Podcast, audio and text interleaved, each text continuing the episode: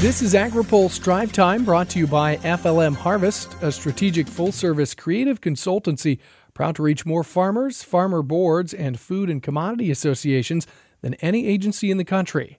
Learn more at FLMHarvest.com. Good Friday afternoon. I'm Ben Nuelle. Vice President Mike Pence calls on Congress to pass a disaster relief bill now. The Vice President, Iowa Governor Kim Reynolds, Senators Joni Ernst and Chuck Grassley visited a flooded southwest Iowa farm this morning.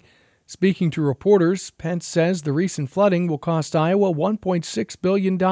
It's incredibly moving for me to be here, to see the, the magnitude of flooding that still exists, to see the devastation from the air a month on, and know that we're still waiting on Congress. Still waiting on Congress to approve the funding that Iowa deserves. Republicans and Democrats remain at odds over how much money to provide Puerto Rico in the disaster bill. Grassley tells Iowa flood victims not to worry. The federal government has been an insurer of last resort for decades.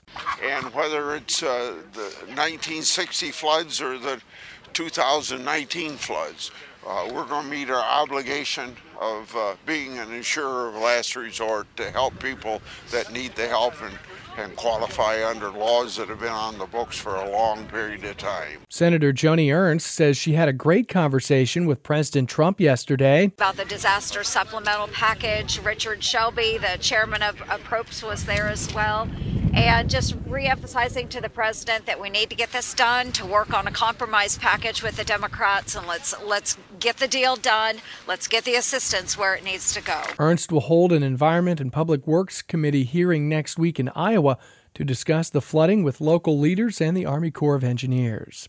The Environmental Protection Agency is reopening a comment period on a proposal to allow oil companies that receive small refinery exemptions to be identified.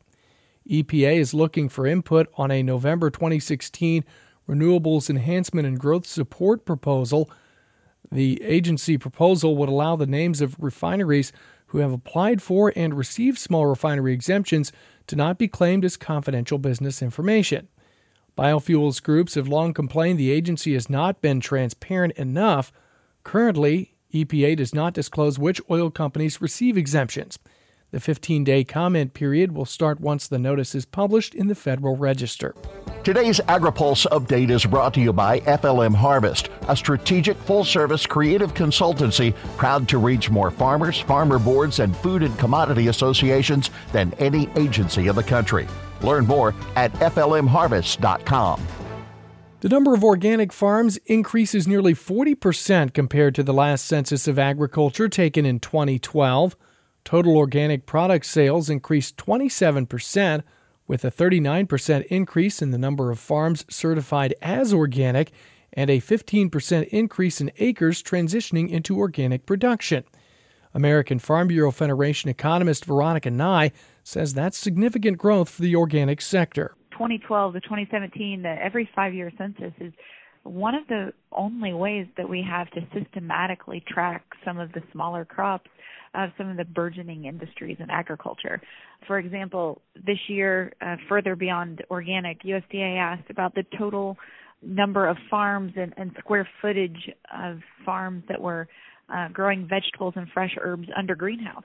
We know that's a trend in tomatoes and herbs and cucumbers, uh, but until you have that data, all we can vaguely say is yes, it's a trend. She says in the 2017 census, USDA also continued to ask about land use and conservation practices. And from that, we know that the percentage of acres not tilled using uh, no till practices up 8%.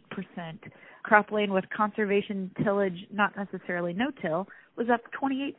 And the number of acres planted under cover crop increased by 50% compared to the last census. Nigh adds census numbers carry a lot of weight in discussions when legislators are making critical policy decisions. Idaho Republican Senator Mike Crapo and Senate Agriculture Committee ranking member Debbie Stabenow of Michigan reintroduced a bipartisan bill to address the veterinarian shortage in rural areas of the country.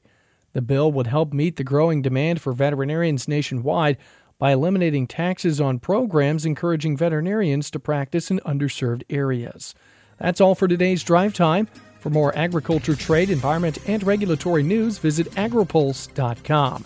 In Washington, I'm Ben Nuelle.